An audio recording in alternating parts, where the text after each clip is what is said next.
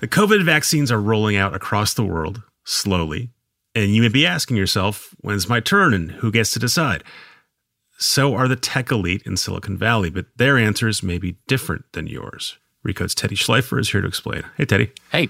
Uh, happy New Year. What do we know so far about the rollout of the vaccine in California in particular, and who's scheduled to have access to it first? So, California, like other states, is prioritizing essential workers early on. They're prioritizing healthcare workers and they're prioritizing the elderly people who are at the highest risk of contracting, spreading, and potentially dying from the vaccine. But you're right, it's there's this possibility that the system won't work as neatly as that, and that people with money could find a way to cut ahead in line. And that has a lot of people concerned, not just in California and Silicon Valley, but everywhere. So, Teddy, we, we've known forever that people who are rich are treated differently than people who aren't rich, and that applies to the vaccine as well. Uh, Rupert Murdoch, among other high-profile folks, uh, have gotten the vaccine before other folks. Um, why is why are we focusing on California? What makes California particular interest? So, California has more billionaires than anywhere else in the country. And it's obviously the country's biggest state. And there's a lot of people who are not billionaires, right? Who, who are not going to have the same access to that superior health care that the wealthy can pay for. Um, so, the debate over income inequality and the debate over inequity in the healthcare system is centered on California because there's these two poles, right? Obviously, there are a lot of black and Latino Californians, and there are a lot of, or some billionaires who are having, or could have the potential of having a very, very different relationship with the COVID vaccine. So this is ground zero for that debate. So let's say I'm a, I'm a, a tech billionaire, or even a tech millionaire. How might I cut the line? How might I how might I get ahead of somebody else? So there are three main avenues for possible abuse. The first is through concierge doctors, which are essentially super highly paid physicians that, because of the amount of money they're taking in, uh, there's almost this expectation that they're going to deliver some superior product. And for some people, that superior product is access to a vaccine. So that's avenue one. The second main way is through personal or political connections of the rich. Obviously, a lot of these people uh, know people who are involved with the vaccine process. That, you know, whether it's someone on the board of a hospital, someone in county government, someone who they went to business school with, who works for a pharmaceutical company. Now, that avenue of abuse is definitely uh, opening up some legal exposure potentially, but that's something people are talking about. And again, even a few isolated instances could be a problem. And the third possible avenue, at least in California, is through certain people being classified as essential workers. Now, obviously, all across America, not just in California, there's this kind of furious lobbying battle happening where every industry is trying to say that they're essential. In California, there is a financial services category of people who are essential. Now, that's supposed to mean bank tellers, but who's to say that can't mean investment bankers? That's kind of the third possibility. Tell me a little bit more, more about concierge doctors. Uh, how do I get one and what do they do for me? The one that probably makes the most sense to talk about is what's called concierge medicine, which is essentially really, really, really, really expensive doctors that are expected to deliver a lot because they're really, really, really expensive. So these can cost in the Bay Area up to $40,000 a year. And it's not exactly clear how much they can do. There is this expectation, though, if you charge that much money, that you can do something better than, I don't know, get in line at CVS. So I think there's a lot of scrutiny on the concierge medicine industry as a possible avenue for abuse. That's probably the main way.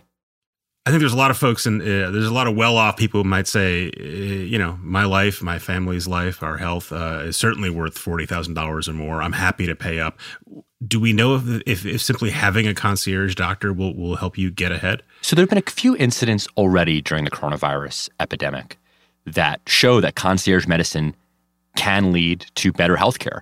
Um, if you recall, early in the in the pandemic, there was a widespread shortage of testing, um, and at concierge facilities, you know, they were able to. Some of them were able to get access to tests earlier than regular people concierge medicine in the Bay Area, you know, sometimes they'll have relationships with pharmaceutical companies, with Bay Area hospitals.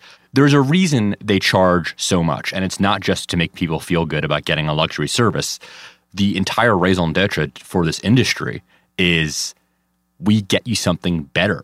We are more, not just we are more accessible, but that they have introductions at the right places with the right companies. So, you know, there's a lot of tough talk coming from California about we are not going to let celebrities or billionaires or Hollywood people or Silicon Valley people cut the line. But I think there's going to be a hell of a lot of scrutiny on these concierge practices where that's really where we're going to see whether or not that is just rhetoric or if there's actual enforcement and penalties for even a few incidents incidents of abuse. You, you mentioned this. Uh, there, there was some discussion of, of, people sort of line cutting and getting access to treatments. And again, we saw this in the Trump White House, uh, where Donald Trump got treatment when he was sick, and so did a lot of other folks in the White House that that were treatments that weren't available to other folks. Um, is there a difference between getting treatments and tests and vaccines, or this all is this all sort of same category? Is there a distinction in the mind of doctors or healthcare experts? That's a good question. Um, in theory, the answer is yes. I mean, that the vaccine uh, distribution is a much more tightly regulated process than testing or even treatments. I mean, there were doctors at concierge facilities who told me that they recall in the early parts of the pandemic being asked for prescriptions for hydrochloroquine, which was a potential coronavirus treatment. But that's not as tightly regulated. Here, you know, the federal government has authorized right now two emergency vaccines, and they're apportioning them to states, and then they're apportioning them to counties, and they're making them away to clients. So theoretically, it should be a different process than the tests or the drug treatments.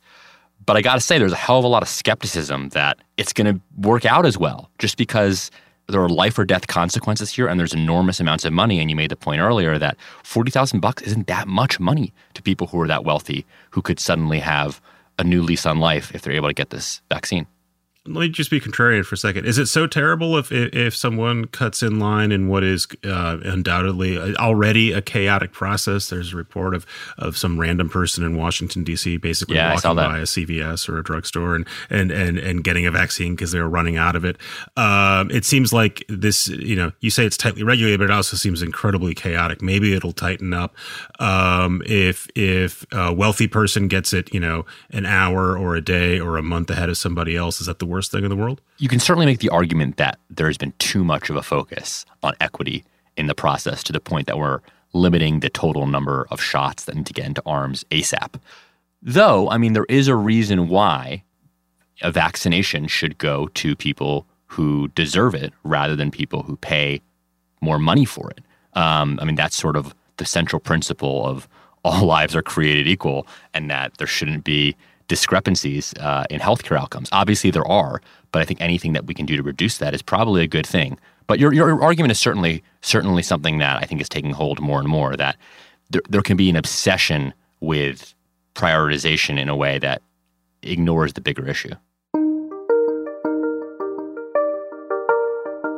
Teddy, uh, one last question for you. When do you think you're going to get your vaccine? Well, as a healthy, spry millennial, uh, I expect it will be a while. Yeah, I, am not that healthy or that spry or that young, but I am a work from home person. So I, I, think you and I will be near the end of the list. So maybe we'll come back and talk about when we get our shots.